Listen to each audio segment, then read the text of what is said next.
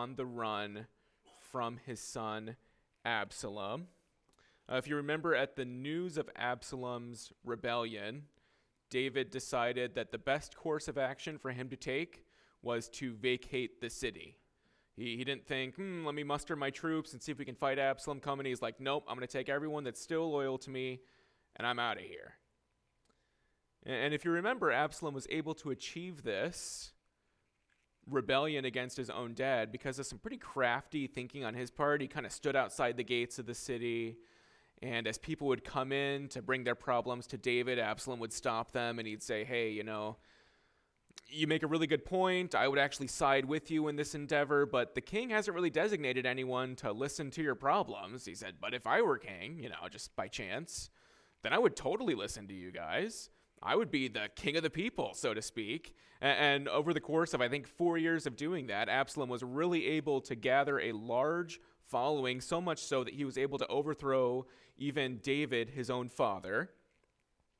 And we may be inclined to look at the events of last week and speculate as to why David was being overthrown here. Uh, maybe he did a poor job of you know, he did well at securing foreign borders, but maybe internally there was some unrest. You know, we could speculate about what it was that led to his demise, but the Bible is pretty clear. It says you don't need to speculate.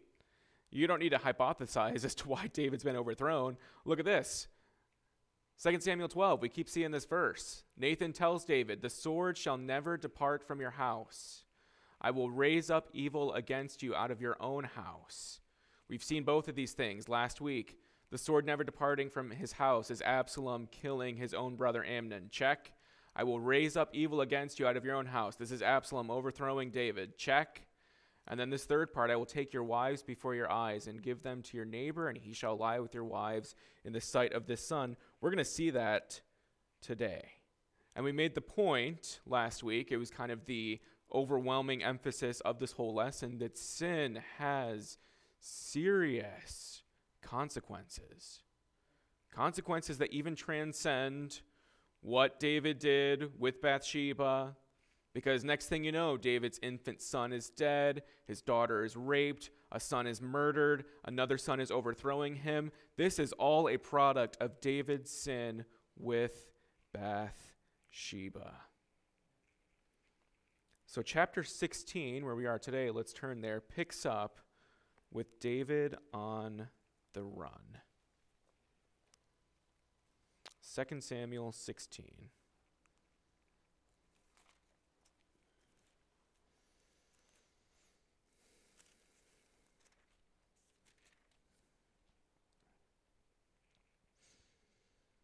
Beginning in verse 1, we read When David had passed a little beyond the summit, Ziba, the servant of Mephibosheth, met him with a couple of donkeys saddled, bearing two hundred loaves of bread, a hundred bunches of raisins, a hundred summer fruits, a skin of wine.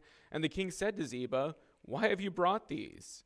Ziba answered, The donkeys are for the king's household to ride on, the bread and summer fruit for the young men to eat, and the wine for those who faint in the wilderness to drink. At first glance, this seems like a really nice thing, is that Ziba is doing. He's bringing all of these supplies to David and his men as they're fleeing Jerusalem. But look at verse 4. Excuse me, verse 3. And the king said, And where is your master's son? Ziba said to the king, Behold, he remains in Jerusalem, for he said, Today the house of Israel will give me back the kingdom of my father. Then the king said to Ziba, Behold, all that belonged to Mephibosheth is now yours. And Ziba said, I pay homage. Let me ever find favor in your sight, my lord the king. Now, at first glance, after reading these first four verses, we kind of think Mephibosheth is a pretty ungrateful fellow, huh? Just a couple of chapters prior to this, David is looking for Mephibosheth, and Mephibosheth thinks that he is going to die. He's a descendant of Saul. He's thinking, David's going to kill me. And David says, No, no, no, no, no. Mephibosheth, you are welcome to eat at my table like a son. I made a covenant with your father Jonathan that I would take care of his offspring. Mephibosheth, come, live out your life in luxury. And here we're reading that Mephibosheth, at the news of David's departure, rather than leaving with David, says, Nah, this is my chance. Perhaps God is overthrowing David so that I can become king again. And we're like, Come on, man. I, I thought of the, the New Testament parable in which that one guy is forgiven a debt that he could never repay in his lifetime. And then he immediately turns around and finds someone who owes him like 20 bucks comparatively, and he chokes him out and sends him to prison and says, You're going to stay there till you pay me back. And we're left thinking after that parable, like, uh, You don't really understand the mercy that you were shown here. When we read this about Mephibosheth, we think the very same thing about him. Uh, you don't understand what it is that David actually did for you in preserving your life. Now is not the time to go turning your back on him and say, well, maybe I'll be king now. However, this isn't quite the end of the story. Look over at chapter 19 with me really briefly. This records David's return back into the city, and Mephibosheth actually shows up again. 2 Samuel 19, Look at verse 24.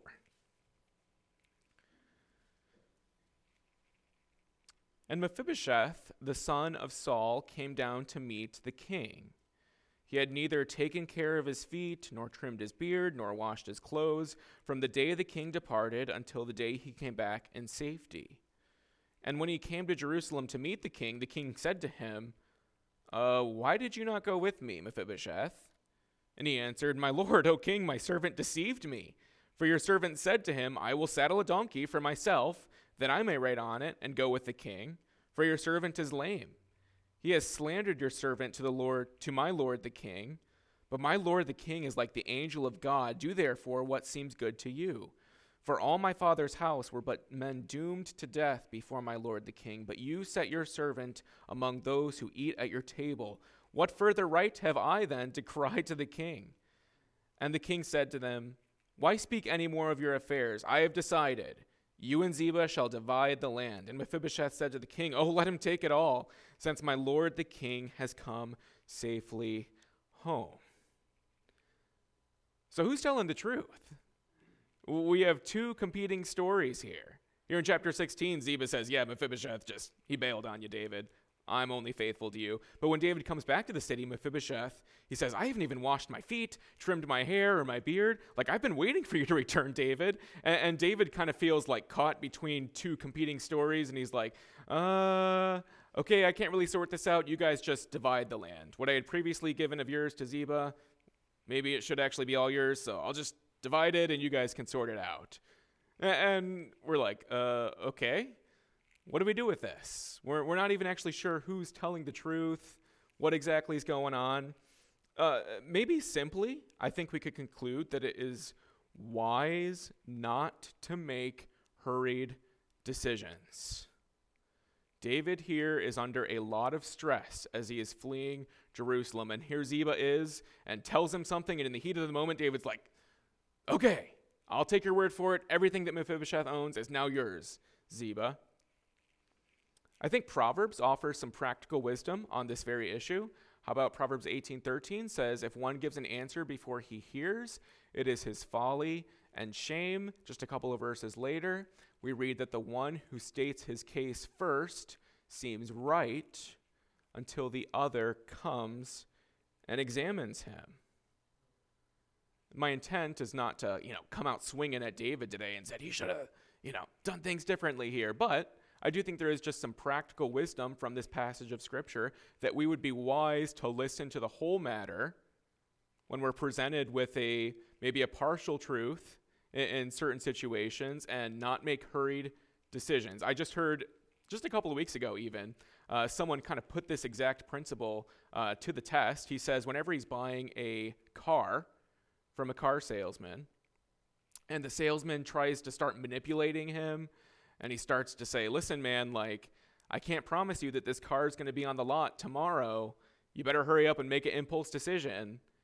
Then this gentleman says, You know what? I don't want the car. I'm not going to be manipulated by you telling me that this won't be here tomorrow into making a hurried decision. And I think that what happened here is a microcosm of that. David is presented in a high pressure situation. He's fleeing, he's leaving. This is the last thing on his mind. He says, Okay, whatever. And come to find out, Maybe that wasn't the whole story. This is a bit of an aside and the lesson, but I think that Proverbs offers some practical wisdom even for David in this situation. Let's go back to chapter 16. And David keeps running into people as he's fleeing the city. It's, it's bizarre. Like, how many people catch him on his way out? We run into another guy in verse 5 of chapter 16. We read When King David came to Bahurim, there came a man out of the family of the house of Saul, whose name was Shimei, the son of Gera. And as he came, he cursed continually. And he threw stones at David and at all the servants of King David. And all the people and all the mighty men were on his right hand and on his left. And Shimei said as he cursed, Get out! Get out, you man of blood, you worthless man. The Lord has avenged on you all the blood of the house of Saul, in whose place you have reigned. And the Lord has given the kingdom into the hand of your son Absalom. See, your evil is on you, for you are a man of blood. And here we just have this one dude who shows up as David is leaving with his entourage, who's cursing at him, who's throwing stones at him. And we're like, what in the world is going on here? Well, it turns out this guy isn't entirely random. Who does the text say that he is related to? Who is Shimei actually related to? Saul. Yeah, and so from David's perspective, twice in like eight verses, he's now found out that a descendant of Saul, first Mephibosheth, and now Shimei, they're glad that he is being usurped. They're like, sweet. We hate you, David. I'm glad you're getting out of here. Can you, can you imagine what David must be thinking? I'm sure the insults that Shimei is throwing hurt worse than the stones because he's calling David a man of blood, a worthless man, and I'm sure that David can only think about the blood that is on his hands. Uriah is dead because of him. His infant son is dead because of him. Amnon dead because of him. He's fleeing Jerusalem at this very moment as a consequence of his sin. In a way, these insults ring true. What would you do in this situation? Probably be discouraged. I'm already on the run. Don't kick me while I'm down. I'd probably be irritated, frustrated. The text says that David has his mighty men on his right hand and on his left. I might take one of those mighty men and send him on a little mission, if you know what I mean and shut up those curses.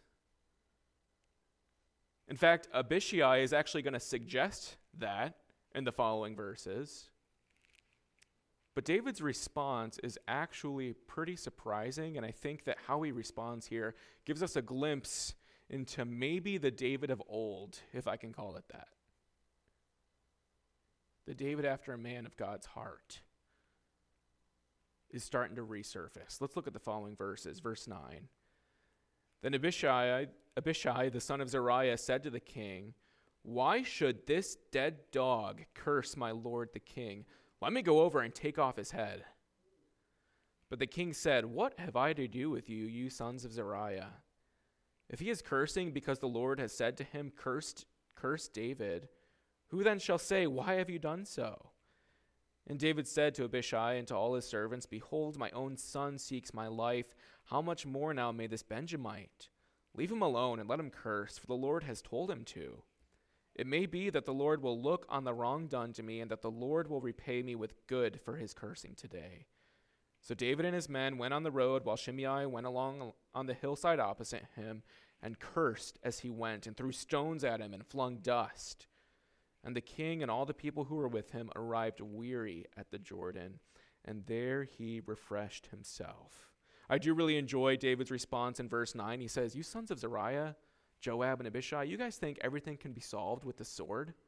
We've seen this thus far in 2 Samuel. They always are inclined to kill their problems. And David says, No, no, no, no.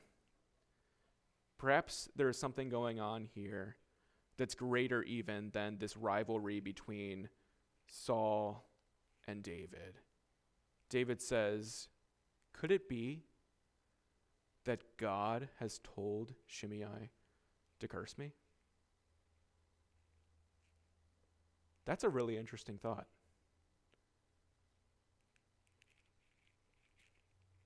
I think in that response, we're starting to see the David of old again, who refuses to take out Saul for the pure and simple fact that he was appointed to that position by God. He had a couple of chances to kill him, and he says, No, he's the Lord's anointed.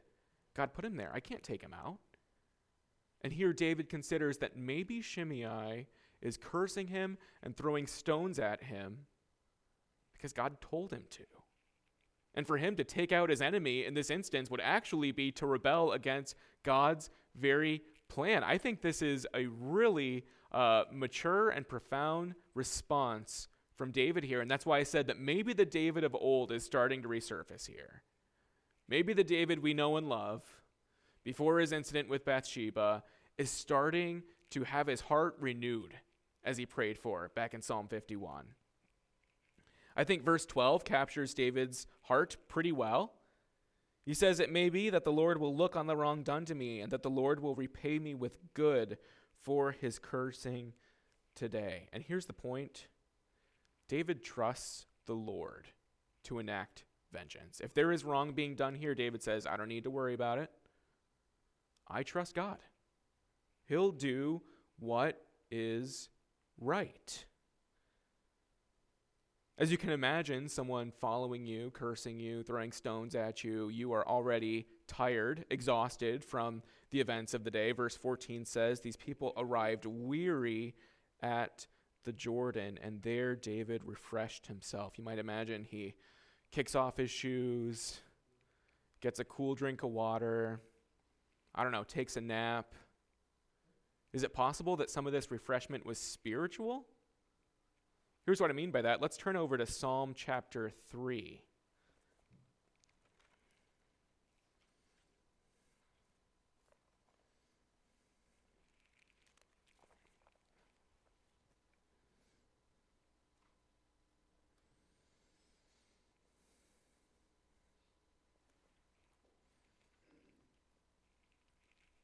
Psalm chapter 3. If you have an inscription at the top of that psalm, when does it say that this psalm was written?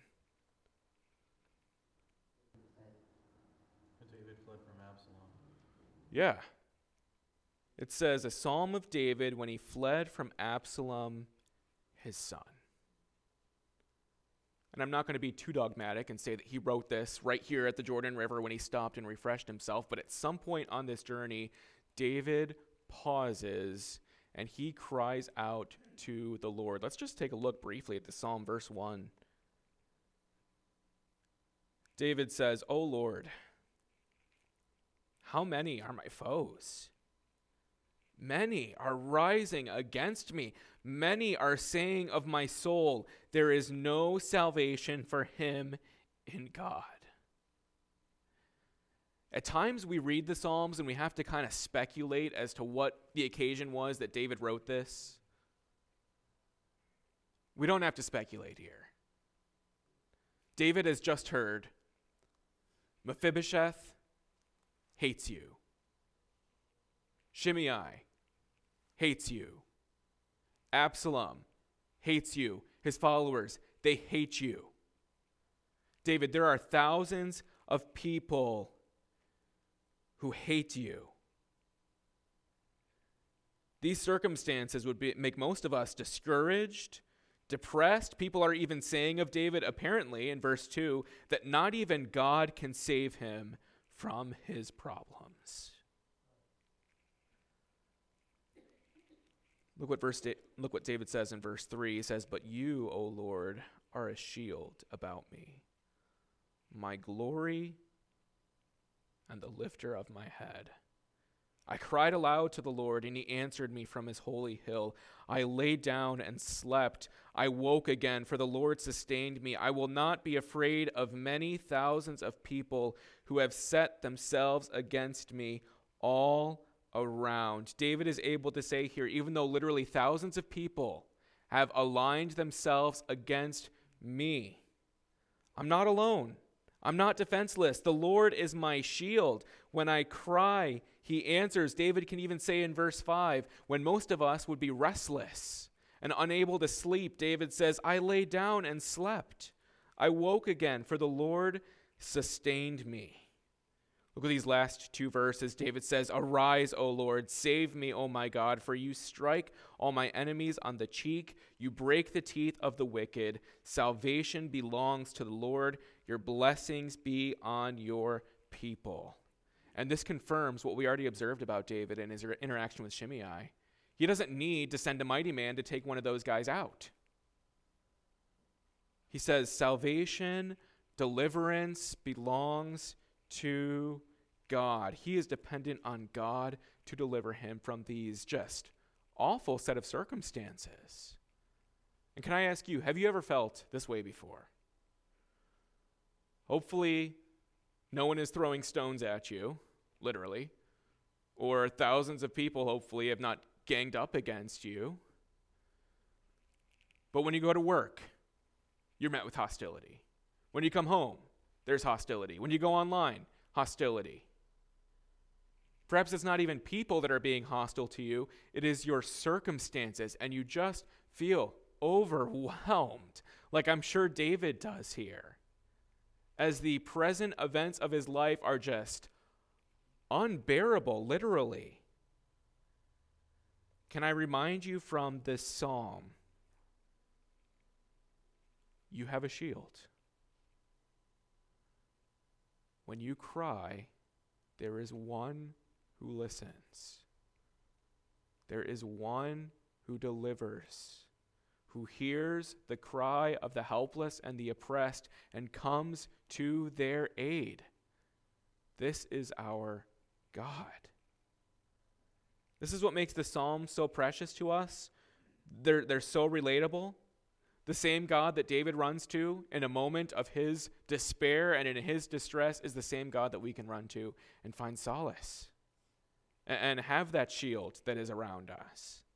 Let's turn back to Samuel 16 and finish out this chapter here.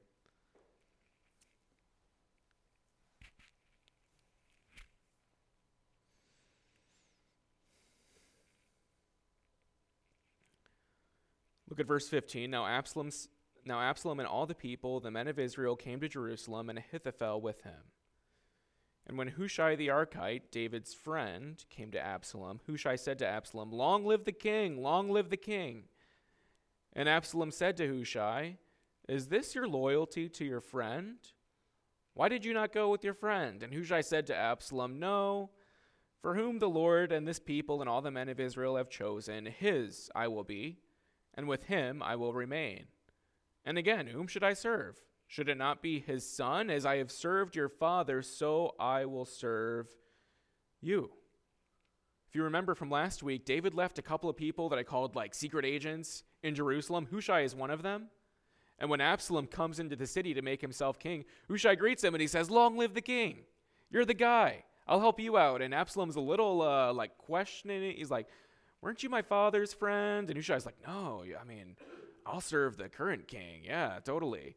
Uh, this is going to be significant later. He is a huge asset to David. But Absalom already has a counselor in Ahithophel, and Ahithophel gives him some pretty, pretty bad advice uh, as to his first act of king. It's recorded for us in verse 20. Absalom said to Ahithophel, Give your counsel. What shall we do? Ahithophel said to Absalom, Go into your father's concubines, whom he has left to keep the house, and all Israel will hear that you have made yourself a stench to your father, and the hands of all who are with you will be strengthened. So they pitched a tent for Absalom on the roof, and Absalom went into his father's concubines in the sight of all Israel.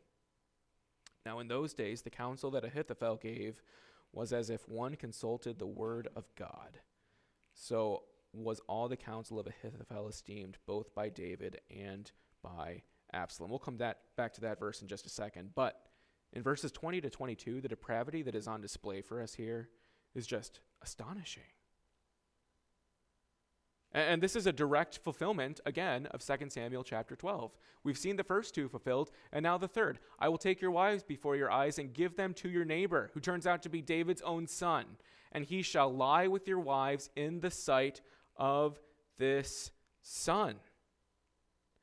Ahithophel's idea to Absalom was to do something bold, to do something so brazen that all of the people remaining in Israel would see that Absalom can do something terrible and get away with it and hopefully that would embolden everyone else to say, yeah, I can rebel against David and get away with it too.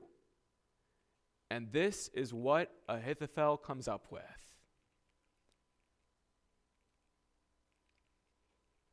You know, I'm sure Absalom thought that he was the better man when Amnon raped his sister. And he thought, you know what? I'm the better man here. I haven't done something that bad. In fact, I will execute this justice on my own brother for what he did to my sister. Remember, Tamar is called a desolate woman. Remember, we said her life was ruined. She was effectively a widow for the rest of her life. She had to live with Absalom. Let's turn over to chapter 20 and see what happens to these 10 women. 2 Samuel 20, just a couple of chapters later. Verse 3 David is returning to Jerusalem. And David came to his house at Jerusalem, and the king took the ten concubines whom he had left to care for the house and put them in a house under guard and provided for them.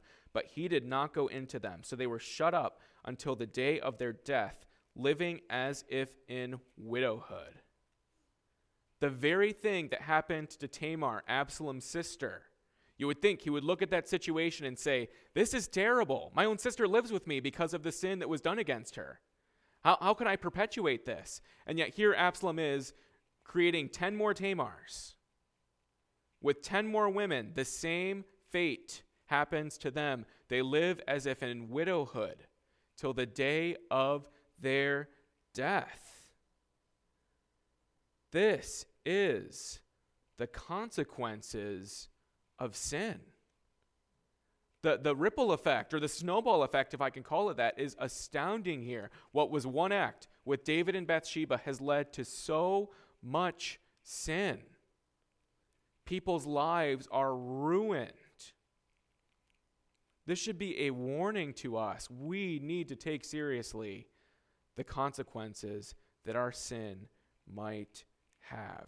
It doesn't just affect us, these actions affect other people. And the in, in the very stories we're reading today, 10, 11 women, uh, sons being killed. Uh, this is horrendous. Looking again at verse 23. Ahithophel is pretty highly regarded. It's said of him that the counsel he gave was as if one consulted the word of God. Now, I think there's obviously a critique we can make there. Obviously, nothing should rival God's word in its importance. But the point of this sentence here is that when Ahithophel speaks, kings listen. This guy gives good advice. So let's look at the advice he gives in chapter 17. Moreover, Ahithophel said to Absalom, Let me choose 12,000 men and I will arise and pursue David tonight. I will come upon him while he is weary and discouraged and throw him into a panic, and all the people who are with him will flee. I will strike down only the king, and I will bring all the people back to you as a bride comes home to her husband. You seek the life of only one man, and all the people will be at peace. And the advice seemed right in the eyes of Absalom and all the elders of Israel. So Ahithophel's advice here is hit David while he's down. You got him on the run, Absalom. Let's take 12,000 guys. It'll be a bit of a stealth mission. I'm not after a massacre here. I'm really not trying to kill all of your countrymen. We're going to take out one guy tonight. Not bad advice. David is on the run. If you take out the king, there's an obvious vacancy for Absalom to step into it. In fact, this advice was so well regarded that verse 4 says, All the elders and Absalom thought, hey, not a bad idea. And although Ahithophel's advice seems sound, Absalom wants a second opinion. Verse 5 describes that second opinion. Then Absalom said, Call Hushai the Archite also, and let us hear what he has to say. And when Hushai came to Absalom, Absalom said to him, Thus has Ahithophel spoken. Shall we do as he says? If not, you speak. Then Hushai said to Absalom, This time the counsel that Ahithophel has given is not good. Hushai said, You know that your father and his men are mighty men, and that they are enraged, like a bear robbed of her cubs in the field. Besides, your father is expert in war. He will not spend the night with the people. Behold, even now he has hidden himself in one of the pits or in some other place. And as soon as some of the people fall at the first attack, whoever hears it will say, There has been a slaughter among the people who follow Absalom. Then even the valiant men, whose heart is like the heart of a lion, will utterly melt with fear. For all Israel knows that your father is a mighty man, and that those who are with him are valiant men. But my counsel is that all Israel be gathered to you from Dan to Beersheba, as the sand by the sea for multitude, and that you go to battle in person. So we shall come upon him in some place where he is to be found, and we shall light upon him as the dew falls on the ground, and of him and all the men with him not one will be left. And if he withdraws into a city, then all Israel will bring ropes to that city, and we shall drag it into the valley until not even a pebble is to be found there. Hushai gives the exact opposite advice here. Ahithophel said, Go get him right now. He's on the run, take him out. Hushai says, Whoa, whoa, whoa, whoa, whoa, whoa, whoa. Slow down here. Can I remind you guys that David is with his mighty men? We're told later on that one of David's mighty men killed 800 guys by himself. Hushai is like, You really want to go after that? David, he says, You know how little baby bear cubs are all cute and cuddly, and you might be inclined to pet one? Well, the advice is never touch a bear cub because who is nearby? Mom. Hushai says, That's David. He is like a bear who's lost her cubs. He is furious. He's enraged. Absalom, now is not the good time to go after David. Here's what you should do instead gather all of your men. You're going to need everybody for this. You pick the time, you pick the place. We're going to go after David on our own terms. And if he hides himself in a city, we'll bring ropes to that city and we will pull down the wall stone by stone until David and all of his men are dead. Now, Hushai is probably just trying to buy David some time here, right? Because we read already that David is anything but enraged. He's anything but ready to go to war. I mean, he says he is weary. He is exhausted. And Hushai's like, if I can just buy him some time, this will all work out. Notice whose advice Absalom follows. Verse 14. And Absalom and all the men of Israel said, The counsel of Hushai the Archite is better than the counsel of Ahithophel. Whoa. We just read that Ahithophel's advice is said to be like the very word of God. People loved Ahithophel's counsel. He had proven himself time and time and time again to be a solid counselor. Was this a result of Hushai's quick and clever thinking that maybe he was like, oh, I'm really good at thinking on my feet? Here's what you should do instead, of Absalom. No, actually, the verse just straight up tells us what was going on here behind the scenes. Second half of verse 14 says, For the Lord had ordained to defeat the good counsel of Ahithophel, so that the Lord might bring harm upon Absalom. And I can't help but think about Psalm 3 here. It's no wonder David doesn't feel the need to vindicate himself. God's his deliverer. God comes to his aid even in the advice that Hushai gives. God's behind all of this. I hope that is clear. And what comes next in verses 15 and following is like almost out of a spy movie, to be honest. There's just some crazy events that happen. Look at verse 15. Then Hushai said, said to Zadok and Abiathar the priest, these guys were also left behind by David to be these double agents. Thus and so did Ahithophel counsel Absalom and the elders of Israel, and thus and so have I counseled. Now therefore send quickly and tell David, Do not stay tonight at the fords of the wilderness, but by all means pass over, lest the king and all the people who are with him be swallowed up. Now Jonathan and Ahimaaz were waiting at Enrogel. A female servant was to go and tell them, and they were to go and tell King David, for they were not to be seen entering the city. But a young man saw them and told Absalom. So both of them went away quickly and came to the house of a man at Bahurim who had a well in his courtyard, and they went down into the well. And the woman took and spread a covering over the well's mouth and scattered grain on it, and nothing was known of it.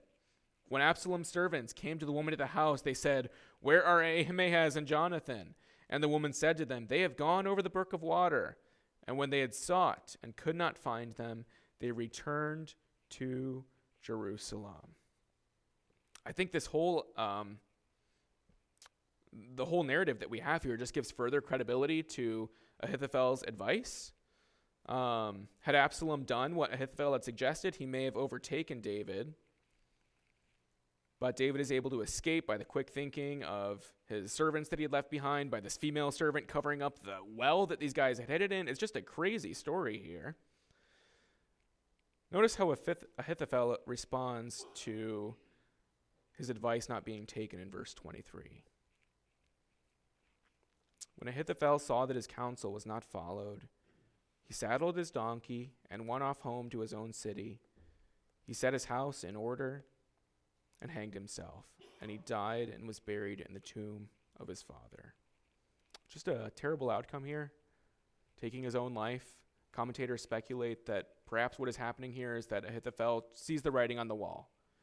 He, knows that if David is not taken that very night, David is too good of a military strategist to let himself be overtaken and overthrown. He will be back in the city. Ahithophel knows that he is number one on the list of traitors and that he'll be taken out. And so he says, you know what? Rather than letting this play out, I'll take my own life. Uh, it's just, it, it's sad that, that that's what this has come to. Verses 24 to 28 describe the details about David's escape, Absalom's pursuit. Verse 25 is maybe the most noteworthy verse of this whole section. Look at it really quickly. We read Now Absalom had set Amasa over the army instead of Joab. Amasa was the son of a man named Ithra the Ishmaelite, who had married Abigail, the daughter of Nahash, sister of Zeruiah, Joab's mother. I realize that might be a little bit difficult for us to follow, but basically what's happening here is that Although the ESV reads there might have been a competition for general between Amasa and Joab, what happened is that when David left, Joab went with him. And there's a vacancy now for general of Israel's army that Amasa fills. And Amasa is actually related to both David and Joab. I think he is Joab's cousin. But even in this, I couldn't help but think about how Joab always manages to have a rivalry with opposing generals.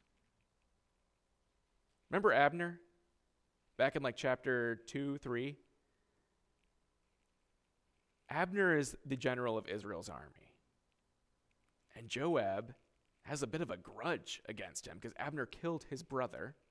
And David starts getting friendly with Abner. They start making an alliance. Abner just totally switches sides to David. And in a moment of just revenge, Joab kills him in cold blood, an ally of David's. Here we have same set of circumstances. There is now a new general in Israel. His name's Amasa.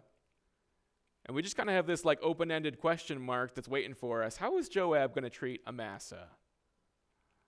Are things going to be any different this time around? We'll see next week or in the following weeks how Joab treats this guy.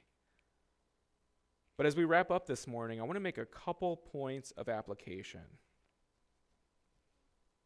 If I could draw your minds all the way back to David's interaction with Shimei, here's this dude throwing dust at David, throwing rocks at him, hurling insults. And David's response is maybe this is the Lord's doing. Maybe God told Shimei to do this. And he doesn't take vengeance, although Abishai suggests it. He says, Take him out, David. David's like, mm, I'm good. I'm going to trust the Lord here. You know, we love coming to our own defense. When people start hurling insults at us or we start feeling belittled, I mean, like, we just get bristly and we love to take vengeance. Can I remind you that God says vengeance is mine? If there is injustice being done, God will sort it out. We see how God came to David's aid here, even in using the counsel of Hushai over the counsel of Ahithophel. God comes to the aid of the oppressed.